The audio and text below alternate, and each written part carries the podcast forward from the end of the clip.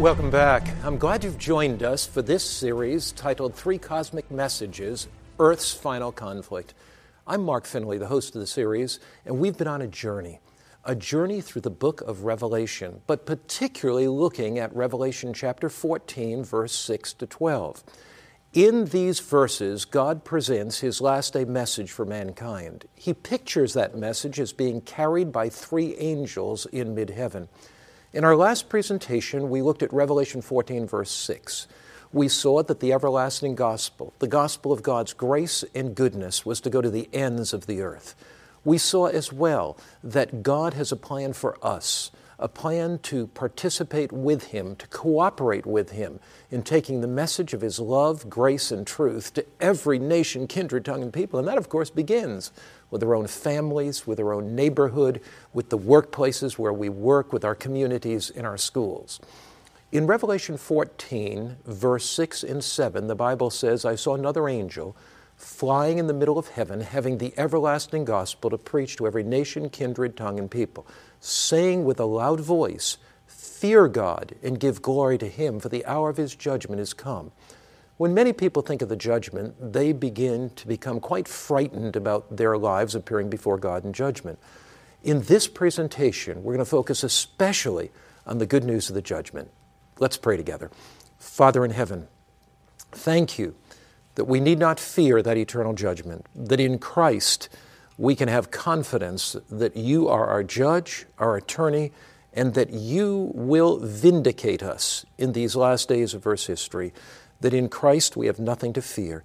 So, as we study about the judgment in Revelation, help us to have that sense of your standing by our side, but teach us too that we're responsible for the choices that we make. In Christ's name, Amen. The title of this presentation is Jesus and the Judgment Why the Judgment is Good News and Not Bad News. Now, you may not have thought about it that way before. You may have thought about the judgment and trembled at its thought. That's legitimate. The judgment is a very serious issue. In fact, some time ago, Daniel Webster, who was one of America's best known statesmen and orators, was asked, What is the most solemn thought that has ever passed your mind? And Webster responded, The sense of my individual responsibility to God. You and I were created as free moral agents. We were created with the capacity of choice, of the opportunity to make decisions based on the faculties of conscience, of reason, and of judgment. And the judgment in, of God in eternity is based on how we have responded to His grace in the choices that we ourselves have made. Daniel Webster said this This thought, that is the thought of the judgment, is not pleasant to those who are living in their sins and out of relationship to Him, and consequently are not prepared to face the tremendous issues involved. But whether the issues are faced or not, catch this now, the fact remains. So, quoting Romans 14:12, so that every one of us shall give account of himself to God. We are all responsible to God as the Word of God declares, and cannot escape our responsibility. You and I are created to make positive choices. The Holy Spirit impresses our heart to enable us to make those choices. God arranges circumstances in our lives so that we can make the best possible choices. But the judgment has to do with the decisions we've made in life. Did you catch what Webster quoted in Romans 14, verse 12? So every one of us, not a few of us, not one or two of us, but every one of us shall give account of himself to God. That is part of our destiny. One day we'll appear before the judgment bar of God. Choices are the stuff that life is made of, and our choices will determine our eternal destiny. What kind of choices are you making today? What kind of choices have you made this last week? What kind of choices have you made this last month, this last year? Are your choices guided by a spirit directed conscience? Are your choices in life subject to the principles of God's Word? Are your subjects guided and shaped by the teachings of Scripture. 2 Corinthians 5, verse 10 adds, For we must all, again, notice the universality of this, just like in Romans 14, 12. For we must all appear before the judgment seat of Christ, that each one may receive the things done in the body according to what he's done, either good or bad. So, in the final judgment bar of God, the issues in that judgment bar are how have our choices been made? What choices have we actually made that either will lead us to eternal life or eternal damnation? Now, someone says, but wait a minute, in life, is it our good deeds are weighed against our bad deeds? Let me explain it this way. When God created us, He created, of course, Adam and Eve with free, as free moral agents.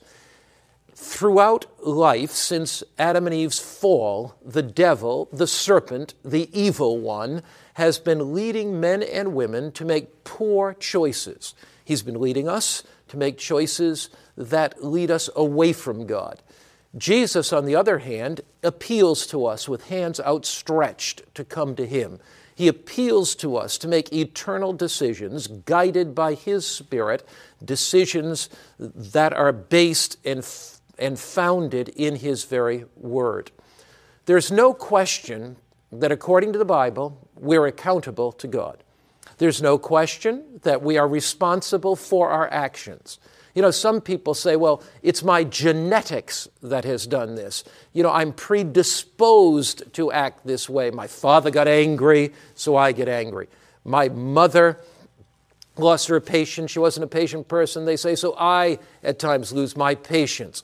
Somebody says, Well, you know, I have obesity in my family, it's in my genes. Other people say, Well, you know, I, I can avoid anything except smoking because my father was a chain smoker, he was an alcoholic. You see, all kind of excuses can be made, but the truth of the matter is, although we may have genetic predispositions to something, we do not turn on those genes. This is called epigenetics. We don't turn on those genes until we make choices to indulge those inclinations. So we are responsible for our actions. Now, there's no question at all, based on the Bible, that the decisions we make are going to determine our eternal destiny. Now, there are a number of facts about the judgment we're going to study. This judgment that's outlined in the book of Revelation. Remember Revelation 14 7. Fear God, give glory to Him, for the hour of His judgment has come. We're going to study that very clearly. The first thing we notice about the judgment is that in the judgment, Jesus is our judge. Now, that surprises some people because they have the idea that the Father is the eternal judge. That is true in a sense, but notice what the Bible says. John 5, verse 22. For the Father judges how many? The Father judges what? No one, but has committed all judgment to the Son. So, based on Jesus' own statement in John 5, verse 22, Jesus is our judge in this final judgment. In the judgment, not only is Jesus our judge, but he's our defense attorney. You say that that's kind of confusing, isn't it? Let's look at it. 1 John 5, verse 22. My little children, these things I write to you so that you may not sin. But if anyone sins, we have an advocate, that's an attorney, with the Father, Jesus Christ the righteous. So Jesus is our judge, Jesus is our advocate. You say that's a conflict of interest. It really is. But aren't you thankful that Jesus takes upon himself that conflict as our judge and our, our defense attorney? Let's suppose that we're going to court and let's suppose that I have gotten a speeding ticket. Hopefully, as a pastor, I haven't gotten that speeding ticket. Let's suppose I did. Let's suppose I'm going 70 miles an hour in a 40 mile an hour zone because I'm rushing to get some to some meeting.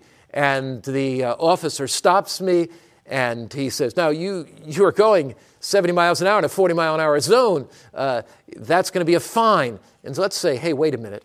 I was rushing to the hospital to see somebody dying. I'm going to fight this in court. And so I go to court and I stand up.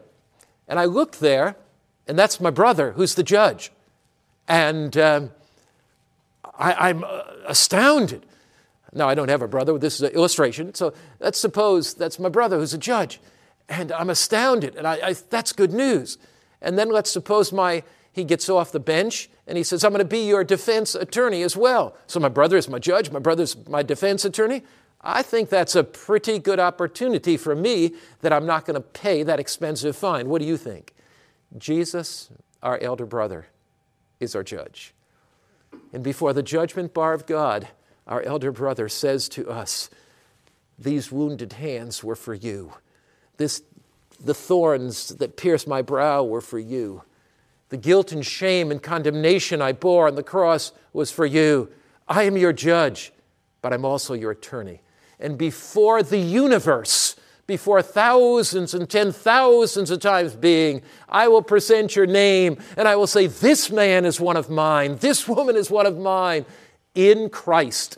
Because he is our judge and our attorney, we need not fear. But if we do not have Christ, if Christ doesn't fill our hearts, we tremble in the judgment as our lives are exposed before the universe. Now, Revelation's last day judgment, in the book of Revelation, it presents it very clearly that there is a judgment. These three angels fly in the midst of heaven. They announce to the whole world no more business as usual, no more pleasures as usual, no more life as usual. We're living in a critical time of this earth's history. Remember what we read and have been studying in Revelation 14, 6, and 7. Then I saw another angel flying in the midst of heaven, having the everlasting gospel to preach to those that dwell upon the earth, to every nation, tribe, tongue, and people, saying with a what kind of voice? What kind of voice? A what? A loud voice. Why? So the whole world will hear. Fear God and give glory to Him, for the hour of His judgment has come and worship him that made heaven and earth, the sea, and the springs of waters. Do you notice the expression for the hour of his judgment? This is not simply the hour of our judgment, it is the hour of God's judgment. What does that mean? The devil has claimed that God is unfair and unjust and that he's not worthy to rule the universe. And the eternal judgment that takes place in heaven, the hour of God's judgment, it will be revealed before a waiting world and a watching universe that God has done everything He could to save us, that there was not one more thing He could have done. And God will be proved righteous, God will be proved just, God will be proved as the one worthy to, be, to rule throughout the ceaseless ages of eternity. Jesus' life and Jesus' death revealed His character of unselfish love. In the judgment, it will be shown conclusively that this Christ that lived the perfect life that we should have lived, that died the death we should have died, that was resurrected, this Christ has done everything possible to save us. There was not one more thing he could have done. Now, the judgment reveals God's justice and mercy. The law demands that those who break that law suffer eternal death. God's justice could not have let the human race go on without paying the penalty of a broken law. If God would have done that, it would have created chaos in the entire universe. And so God has to deal justly with the sin problem. But God's mercy would not allow him to destroy the creatures that he created. And so justice and mercy blend together at the cross of Calvary, determining for us, when Jesus determines for us to bear our, the guilt and shame of our sins, that enables us to stand free before the universe as our judge Jesus and as our advocate Jesus presents our case before the entire universe. In the final judgment, the entire universe will see the countless times that God has reached out in loving ways to save us. In the final judgment, before the whole universe, the record books of heaven will be opened. And it will be shown that God sent angels to beat back the forces of Satan in our life. It'll be shown before the universe, recorded in those books of heaven, that at the times of our deepest temptation, at times we're about ready to be discouraged and couldn't go on another step, that God was sending his angels there to beat back the forces of hell, to bring light into the darkness of our lives, to give us encouragement, hope, and inspiration just when we needed it. It'll be shown in those books of record that God arranged the providences in our life, that God brought people into our life to lead us closer to Him. It'll be shown that He revealed Himself in the natural world. Every sunrise and sunset reveals His love. The gentle falling rain that causes the crops to grow reveal His love. The stars twinkling in the sky reveal the very, very love of God. The earth that spins on its axis and orderly makes its way around the sun reveals the precision, the accuracy, and the love of God. You see, in the judgment, it will be shown that there's nothing that God could have done that He hasn't done to save us. But most of all, it will be shown that Jesus left the glories of heaven, left the worship of the angels, left the worship of the seraphim and seraphim, and Jesus plunged into the snake pit of this world, this morally defiled, this sex centered, thrill jaded generation, this crime riddled, polluted world. Christ came here and he tabernacled in human flesh. And as he did, he lived the life we should have lived so that we need not die the death that he died. The judgment reveals all of that. He gave us opportunity after opportunity to respond to his loving appeals. He sent his Holy Spirit to our hearts again and again and again. The hour of God's judgment has come.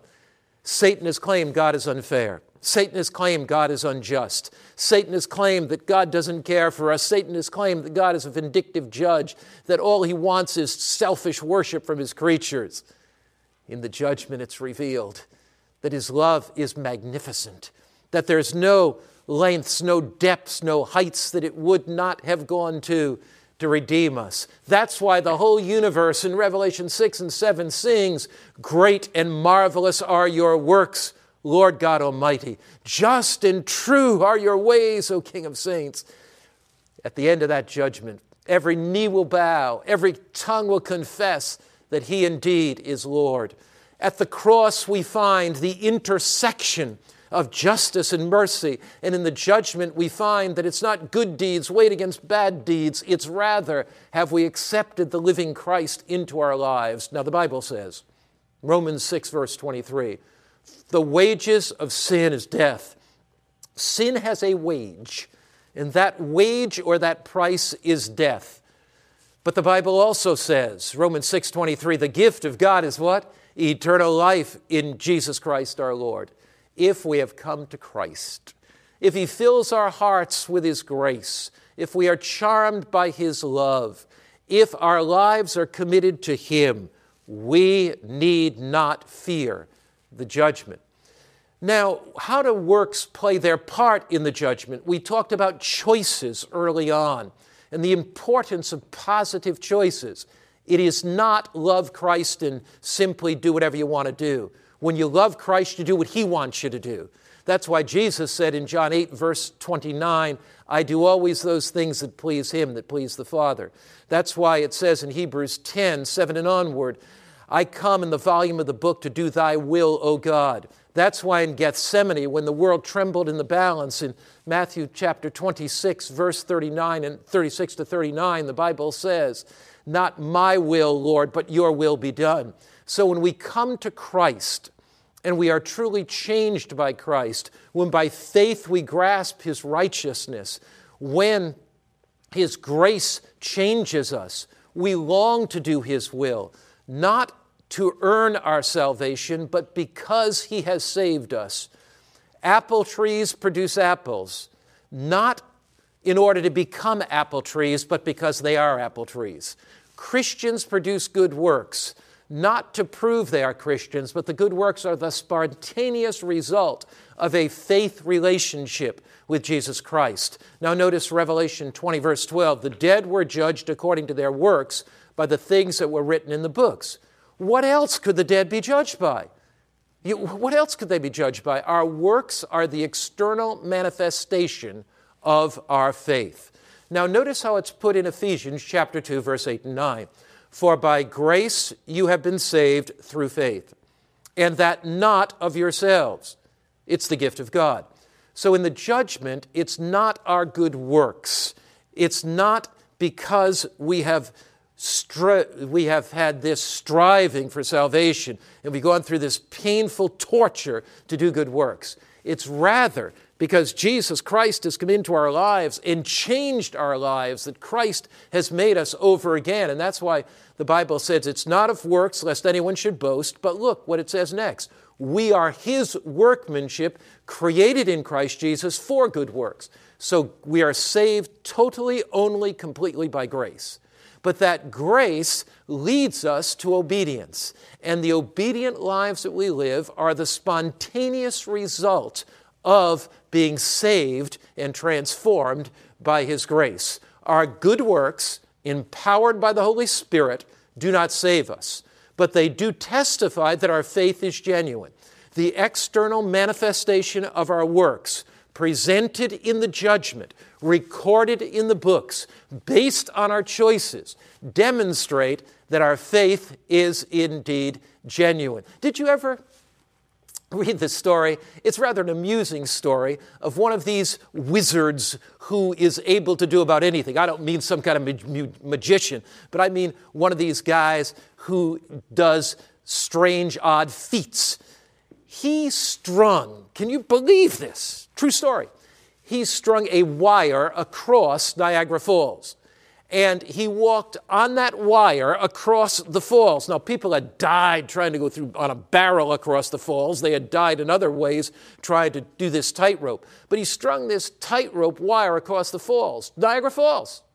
And he walked on that tightrope, you know, ever so gently across the falls. And he did it two or three times. And people gathered to see this man. And they were yelling and screaming and applauding. And he said, How many of you, after you'd done it three or four times, how many of you think I can do it again? They raised their hand. How many of you think I could do it with a wheelbarrow? They said, Oh, we know you could. So he wheelbarrowed the thing across, wheelbarrowed it back. How many of you think I could do it with somebody in it? They raised their hand. Yes, yes. How many want to get in it? Not one person stepped forth to get in that wheelbarrow. Did they really have faith?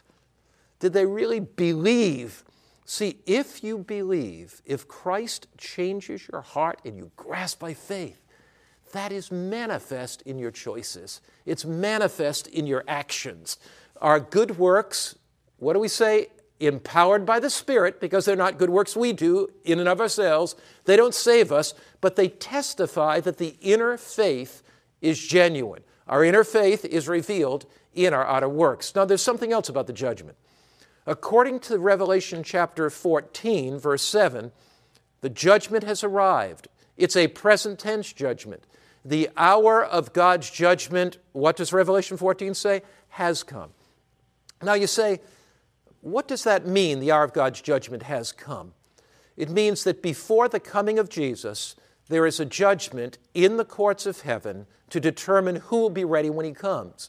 If, according to Revelation chapter 14, chapter 22, verse 12, if Jesus is coming to give out his rewards, there must be a judgment previous to his coming to determine who receives what rewards when he comes.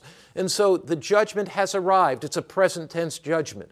In other words, the destinies of the entire human race, all of those who have died in ages past, are currently being settled in the judgment bar of God. Revelation 14 7. Fear God, that is, respect and give glory to Him. We're going to study about that in our next presentation.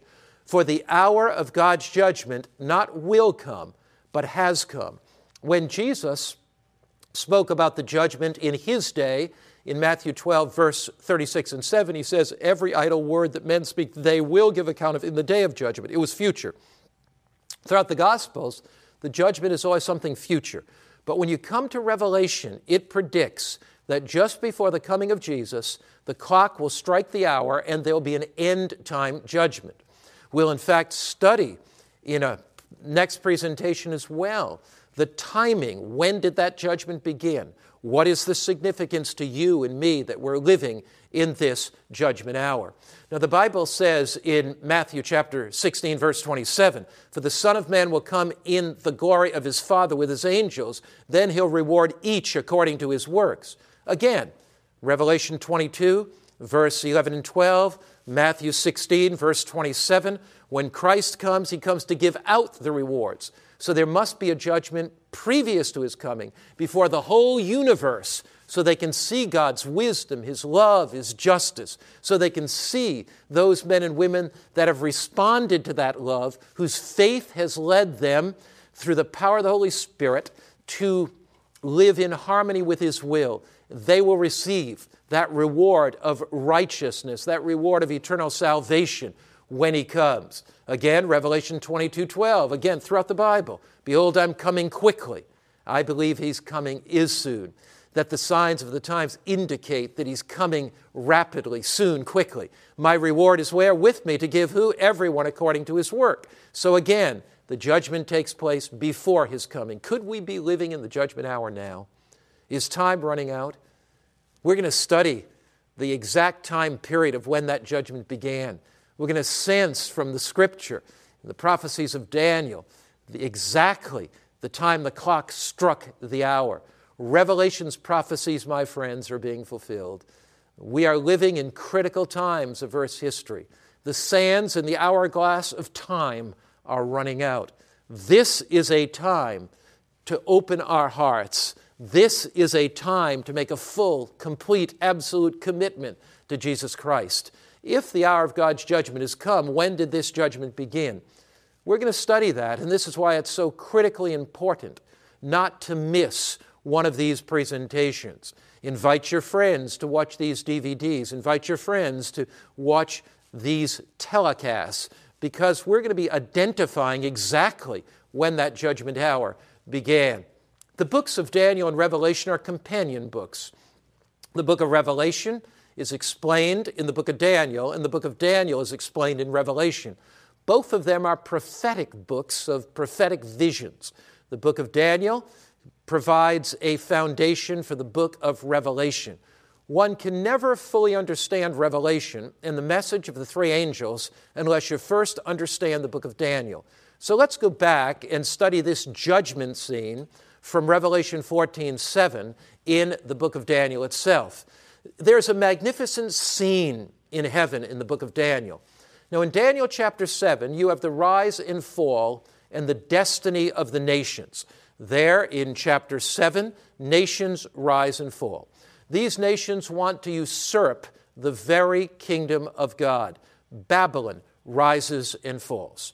Daniel says, I watched as these nations were rising and falling. You have Babylon, Medo Persia, Greece, Rome. You have the breakup of the Roman Empire, all these nations. And Daniel says, I look beyond the rise and fall of these nations. I look beyond the conflict of nations on earth. I watched Daniel 7, verse 9 and 10, till thrones were put in place. The thrones are movable thrones, the thrones put in place. The Ancient of Days, who's that, the Ancient of Days? God the Father, right? Was seated. His garment was white as snow, and the hair of his head like pure wool. His throne was a fiery flame, its wheels a burning fire. A fiery stream issued before him. A thousand thousands ministered him. 10,000 times 10,000 stood before him. The court was seated, the books were open. Do you get the sense of this? Here is an intergalactic meeting. Here is a universal meeting of thousand times 10,000. Every heavenly being is there. Cherubim and seraphim are there. Angelic beings are there. We have the whole host of heaven crowding in in the courtroom of God. The destinies of the human race are to be settled. But even beyond that, God's name is to be cleared. On the cross of Calvary, Jesus Christ demonstrated his love, and the name of God was vindicated before the universe. But the question is is God fair in dealing with every human being? Has God truly given everybody the opportunity to be saved? In the final judgment before the universe, it'll be revealed the justice of God. I want you to catch the majesty of this moment. I want you to catch the solemnity of this moment, the significance of this moment. Let your mind dwell on it. Thousands times thousands of beings gather around the throne of God. They are there to see God's name honored and exalted before the entire universe. The destiny of all humanity is decided in heaven's courtroom. But more than that, God is dealing with the great controversy between good and evil in a way so that sin will never rise up a second time. Once we see how bad sin is, how evil sin is, how wicked sin is, and once we see how good God is, we will never want to go back to the cesspool of sin again. Daniel says, Daniel 7:13, I was watching in the night visions, and behold, one like the Son of Man. Who's that Jesus? What does he do? He comes with the clouds of heaven. Who does he come to? He comes to the Father. Father and Son meet together. And there, in the courtroom of the universe, in the most holy place, the inner sanctum of the heavenly sanctuary, Jesus presents his blood. He presents his sacrifice before the whole universe. And he says, I am the Savior of mankind. And those that have accepted me, they in me, through me, because of me, they are accepted in the beloved, and they have right to enter into heaven. He came to the Ancient of Days, they brought him near before him. Then to him was given dominion and glory and a kingdom that all people, nations, and languages should serve him. What happens in the judgment? Christ in the judgment. Did you catch it? Did you catch it? Don't miss it.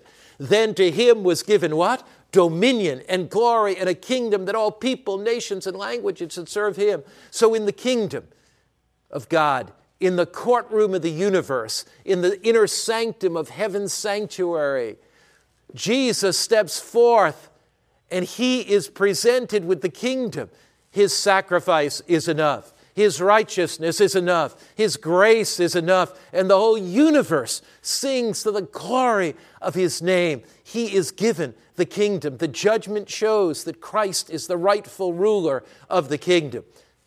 Daniel 7, verse 14, his dominion is a what? Everlasting dominion, which shall not pass away. His kingdom, one that shall not be destroyed. Now, the judgment also reveals the saving righteousness of Christ and his triumph over the principalities and powers of hell. The judgment reveals that Christ will be honored, exalted in the universe, and that all the powers of hell will be ultimately destroyed. Revelation chapter 4, verse 1 says, After these things I looked. Daniel 7 shows us the judgment. Revelation 14 shows us it.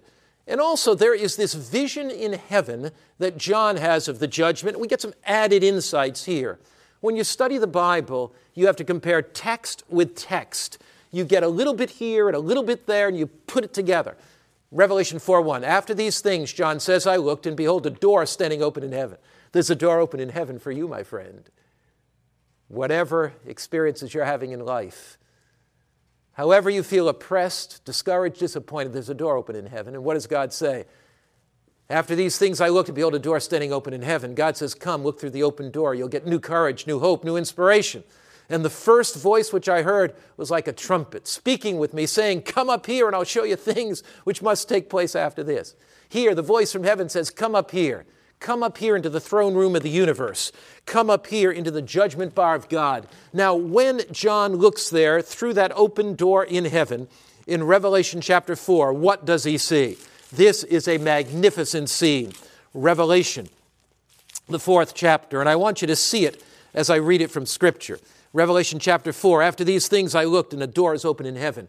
Whoever you are tonight, there's a door open in heaven for you. Whatever you're experiencing tonight, there's a door open in heaven for you. God invites you, as He invited John, come up higher. Take another step. By faith, see what Christ is doing in your behalf. In the light of the judgment hour, see this Jesus who stands for you in the judgment. Gather round the throne room of the universe. Notice what it says. It says, And he who sat on the throne, verse 3, was like a, there was a sardius stone in appearance. There was a rainbow around the throne. The rainbow indicates judgment and mercy. God put a rainbow in the sky after the destruction of the world by the flood, indicating the world would never be destroyed by a flood again. Notice, around the throne were four and twenty thrones, and on the thrones were twenty four elders sitting clothed in white robes. They had crowns of gold upon their head. Who are these 24 elders that sit on the throne? The Bible says they were redeemed from the earth. In ancient Israel, there were 24 courses in the Levitical priesthood. Those priests represented Israel. So the 24 elders are those who have been redeemed from the earth, resurrected at the time of Christ's death and resurrection. Remember, the Bible says when Christ died, the graves were open. After his resurrection, there were those that came out. Who are these 24 elders? They are men just like you, just like me. These are people around the throne of God that God has brought up there to his throne. Why are they there? To represent us before the throne of God. You know, the Bible says, 1 Peter chapter 2 verse 9, that we are a chosen generation. We are a royal priesthood we too are priests and kings of God. And those 24 elders that are there represent us at God's throne. And if they are there, if they made it, we can make it too. They stand with Jesus around God's throne. Notice what the Bible also says. It says that these 24 elders that represent all the redeemed that one day will rejoice around the throne of God, it says that they come from earth. They face temptation, they face trial, they face difficulty, but they are there. If they made it, we can make it. Now, the Bible also says in Revelation chapter 4, verse 6 and 7, it says that there are four creatures around the throne of God. It's a little strange theme. It says these four creatures are like a lion, like a calf, like a man, like an eagle. What about these four creatures? What do we learn from the history of Israel about them? Israel marched in the wilderness under four banners a lion, a calf, the face of a man, and a flying eagle. These were the banners that Israel marched under. These banners symbolized God's continual protection, his everlasting guidance, and illustrated the roles that Jesus would play in the deliverance and the bondage of sin. Now, think of it Jesus is the lion of the tribe of Judah, the lion. He becomes a sacrifice or a calf, an animal of sacrifice for us. He tabernacles in human flesh as a man, the face of a man. But after his death, he flies again to heaven as a soaring eagle. So, what do these represent? Just as these banners represented God's everlasting guidance, and just as they en- emphasize his protection, so likewise, these four creatures around the throne of God represent the total ministry of Christ for us. The one who is the lion of the tribe of Judah, our King, the divine Christ. The one who became a man to sacrifice his life in our behalf. And the one that was resurrected from the dead. As we look into the judgment bar of God, there are the elders that are there. They represent all humanity, they represent all the redeemed there are there the four creatures representing the living Christ there before the throne of God. Jesus stands for you and me. And we can come from all points of the compass the north, the south, the east, and the west, whoever we are, every nation, kindred, tongue, and people to gather at that throne through faith in Christ, knowing that Jesus indeed is our Savior. That's why at the end of Revelation 4:11 it says, You are worthy, O Lord to receive glory and honor and power. This is what the judgment is about. It's about the honor of Christ, it's about the glory of Christ. You are worthy, O Lord, to receive glory and honor and power, for you created all things, and by your will they exist and were created. We exist by the will of God. We were brought into existence by God's will. We were created by a loving Christ and redeemed by a loving Christ. And one day we will be ushered into eternity by that loving Christ. Now, in Revelation chapter 5, it builds on Revelation 4. In Revelation chapter 5, John sees the scene there is a being with a scroll. The scroll is sealed with seven seals. John asks the question, Who can open the scroll? John senses that this is the scroll of judgment. He senses that if nobody can open that scroll, the sins of humanity are there. He watches. As Jesus comes forth, First John is weeping because it appears nobody can open the scroll. But then Jesus steps forth, and Jesus is worthy to open the scroll. The question is asked, Revelation 5, verse 2, who is worthy? The answer, Revelation 5, 3 and no one in heaven or on earth or under the earth was able to open the scroll or look at it. Nobody in heaven, nobody on earth could open it, except who? Except Jesus. No angel could ensure your salvation. No cherubim or seraphim could ensure your salvation. No being on earth could ensure your salvation, but there is one who can in the judgment Jesus, the living Christ.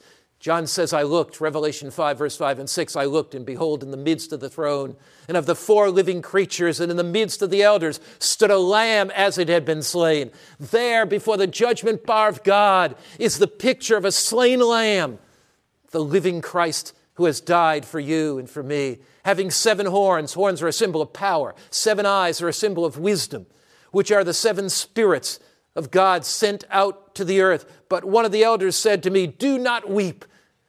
The lion of the tribe of Judah, the root of David, has prevailed to open the scroll. And I looked, and behold, a lamb as it had been slain. Here is the incredible good news before the judgment bar of God. The authority of all heaven, before all of that authority of heaven, Jesus steps forth. He is given the kingdom. Salvation is given to his people. Why? because Christ has provided ransom. All have sinned, Romans 3:23, and come short of the glory of God. The wages of sin is death, as we've read, but the gift of God is eternal life. We need not fear the judgment. Some time ago, was a fascinating story that took place in New York City. There was a judge who was known to be very kind and very compassionate. And as this judge was trying a particular case, a man came in before him. And the man was tried because he was a thief. He was arrested as a thief. He had gone into a bakery and he had stolen eight or ten loaves of bread. And as he was leaving with the bread, the police had apprehended him because the, bake, the, the owner of the bakery had pressed the alarm. The priest came, uh, the, the, the police came, and they arrested this man. He was brought to court, and when he was brought before the judge, the judge said to him, You stole that bread. I did. Do you confess to stealing it? I do. Do you, do you de- deem that you're guilty? I do. And the judge said, I have a question for you. Why did you steal the bread? The man said this I have a wife and I have four children. I tried to get a job, but I have not been able to get a job. I've been out of work for months. My money has run out. My kids were starving. So I therefore went down to find out where I could possibly get them some food. And in a weakened moment, I went into the bakery and stole that bread. The judge looked at him and he said, You're guilty. And what I'm going to do is charge you a $50 fine. But he said, Look, any man in my city that has to steal bread to feed his children, he said, I am taking off my judge's cloak right now, and I am coming down by your side to pay the $50 on your behalf. And I want to invite you and your wife and your family to my home to eat with me tonight. Jesus says to you, and Jesus says to me, I'm stepping out of the judgment seat. I'm coming by your side. I'm putting my arm around you. I'm paying the price for you. And I want to invite you home. I want to invite you home. There's, Jesus wants more than anything else to have you at home with Him. And that's what the universe sees. That's what the universe sees in the judgment this amazing manifestation of the love of God. And that's why the universe sings, Worthy, worthy is the Lamb. They have seen a manifestation of his love on the cross. They have seen his intent in the judgment to save every human being. They've seen the ways that he has wooed human hearts. The judgment of God is incredibly good news for the people of God because eventually it speaks of the end of the reign of sin. It speaks of the deliverance of God's people. Daniel and Revelation describe powers that rise. They describe Babylon that rises, but it does not reign forever, it falls. Medo Persia rises, but it does not reign forever, it falls. Greece rises, but it does not reign forever, it falls. Rome rises, but it does not reign forever, it falls. The kingdoms of this man of this world rise. There is a power that rises that unites church and state. Rome is divided. And out of Rome, there's this power that rises. In Daniel 7, it's called the little horn with eyes like the eyes of a man. We're going to study that in this series to understand the whole issues of the Antichrist, the mark of the beast. But here's the point political kingdoms rise, a religious political kingdom rises. But then Daniel's eyes are taken away from earth, they're pointed to heaven. John in Revelation points us to heaven. It says, Beyond what is, there will be the eternal kingdom of God. All the universe one day will worship Christ and live with Him forever and ever and ever and ever through the ceaseless ages of eternity. Christ's kingdom will never come to an end. In the judgment, the whole universe will see the glory, the magnificence, the beauty of the plan of salvation. They will say, Worthy, worthy, worthy is the Lamb. Daniel 7:22 says, "The kingdoms of earth reign until the ancient of days came, and judgment was made in what? In favor of the saints of God." Christ will step forth. Judgment is made in favor of the saints of God. One night, Martin Luther was sleeping. And as he was sleeping, he had this terrible dream he dreamed that the devil came to him, and he dreamed that there was a scroll in the devil's hand, and the devil unrolled the scroll. And he saw this hideous, evil angel, and he saw a list of all his sins, and it was the judgment, and it was before the judgment bar of God. And in Luther's dream, he said, those are my sins. And the devil said, Are they your sins? Yes, they are. Are you guilty of everyone? Yes, I am. Does, is the wages of sin death? Yes, it is. Do you deserve to die eternally? Yes. And the devil said, You're condemned. But then Luther saw the devil's hand on top of that scroll, and he said, In the name of Christ, move your hand. The devil said, No. In the name of Christ, move your hand. The devil moved his hand. and said, The blood of Jesus Christ cleanses Martin Luther from all his sins. In the judgment, not good deeds against bad deeds. Our deeds reflect our faith. Our deeds are important because they reflect whether or not we've made a full commitment to Christ. In the judgment, Jesus wants to step forth for you. In the judgment, Jesus says that he wants to make judgment in favor of the saints. In the judgment, all evil powers will be destroyed. In the judgment, all wicked powers will crumble. In the judgment, Christ will be exalted as Lord of all. Daniel 7, verse 27 Then the kingdom and the dominion and the greatness of the kingdoms under the whole heaven shall be given to the people of the saints of the Most High. His kingdom is an everlasting kingdom, and all dominion shall obey and serve him. In the judgment, the Father gives to the Son the kingdom, and you and I participate as the royal line in that kingdom. We become princes and princesses and sit on thrones with Christ and worship with Him through the ceaseless ages of all eternity. Would it not be foolish? Would it not be foolish. I was thinking of another word, but that's the only word I can think of. A foolish. Wouldn't it be a foolish choice to turn your back on that love of Christ, to turn your back on that invitation to be with Him in heaven? Wouldn't it be foolish to make choices for the tawdry pleasures of this world when Jesus offers us eternity? When we can sit on a throne with Him, when we can worship with Him, when we can travel from star to star and planet to planet and see the vast technology of civilizations that have never fallen by sin and be his honor convoy, sharing with the universe the depths of his love and the glory of his grace. In highest praise, we will fall at his feet and worship him through the ceaseless ages of eternity. Jesus will stand for us in that judgment. We with the angels in the redeemed of all ages, Revelation 5, verse 9, they sang a new song. You are worthy to take the scroll and open the seals, for you were slain and have redeemed us to God by your blood out of every tribe. What was that message of Revelation 14, verse 6? I saw another angel fly in the midst of heaven, having the everlasting gospel of every nation, kindred, tongue, and people. Here it is. Now, those that have accepted that message, those that have responded to this message of the three angels, those who have understood these three cosmic messages at, in earth's last hour. It says, You've redeemed us, they sing, by your blood, out of every tribe and tongue and people and nation, and have made us kings and priests to God, and we shall reign on earth. We are kings and priests of God.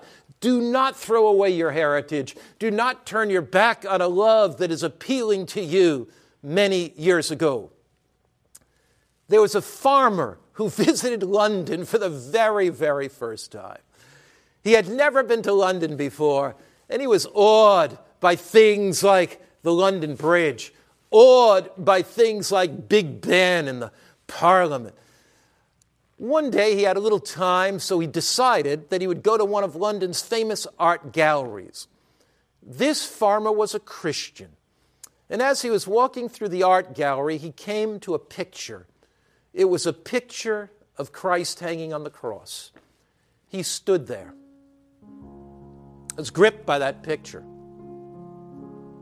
overwhelmed again by the thought of Jesus, with nails through his hands blood running down his wrists, with the crown of thorns upon his head, bearing the sin and the guilt of all humanity.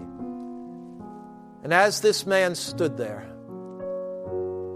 15 minutes went by, 20 minutes went by. Soon there were tears that were running down his face. And all he said was, all he could say was, Oh, how I love him. Oh, how I love him. Somebody standing by heard the old man and stood by his side and looked at the picture and said, I love him too. And somebody else stood by his side and said, I love him too. Pretty soon there were a group of people there, arms around one another, riveted to that picture. They made a decision in their life. I'd rather have Jesus than silver or gold. I'd rather have Jesus than riches untold. In the judgment, you need not fear. Christ reaches out to you right now. Deep within your heart, as Charles sings, would you like to say, I'd rather have Jesus?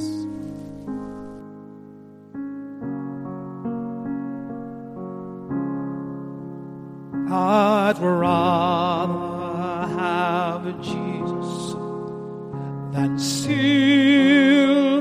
or gold. I'd rather be His than have riches untold. I'd rather have Jesus than houses or. I'd rather be led by his nail pierced hands than to be the king of vast domain or be held in sin's dread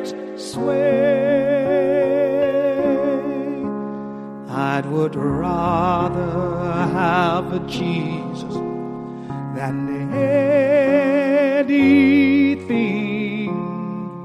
this world affords today. I would rather have a Jesus than men applaud I'd rather be faithful to his dear cause. I'd rather have a Jesus than worldwide fame. I'd rather be true to his holy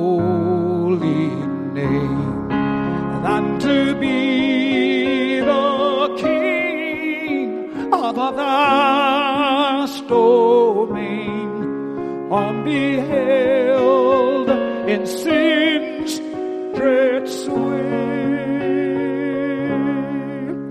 I'd rather have Jesus than anything this world affords me today. Yes, he's fairer than lilies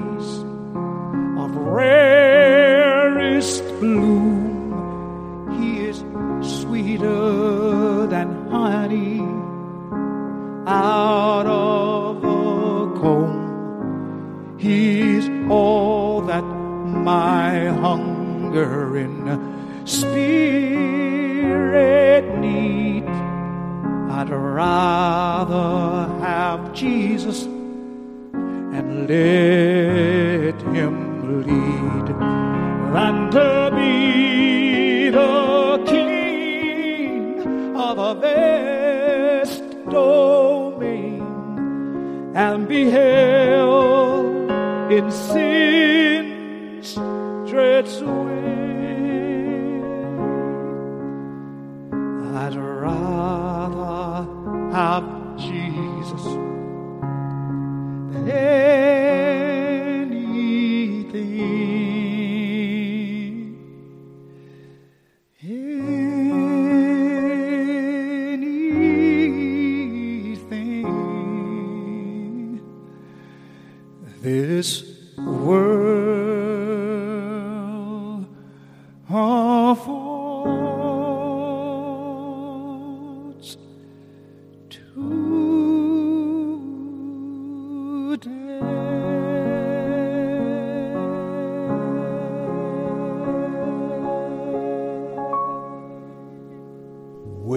open your heart to pray with me right now? Father in heaven, we've heard the appeal of the song, and deep within our hearts, we respond that we would rather have Jesus. Help us each day to make those eternal decisions, decisions prompted and guided by your Spirit. Enable us today, deep within our hearts, to say, I would rather have Jesus. In Christ's name, amen.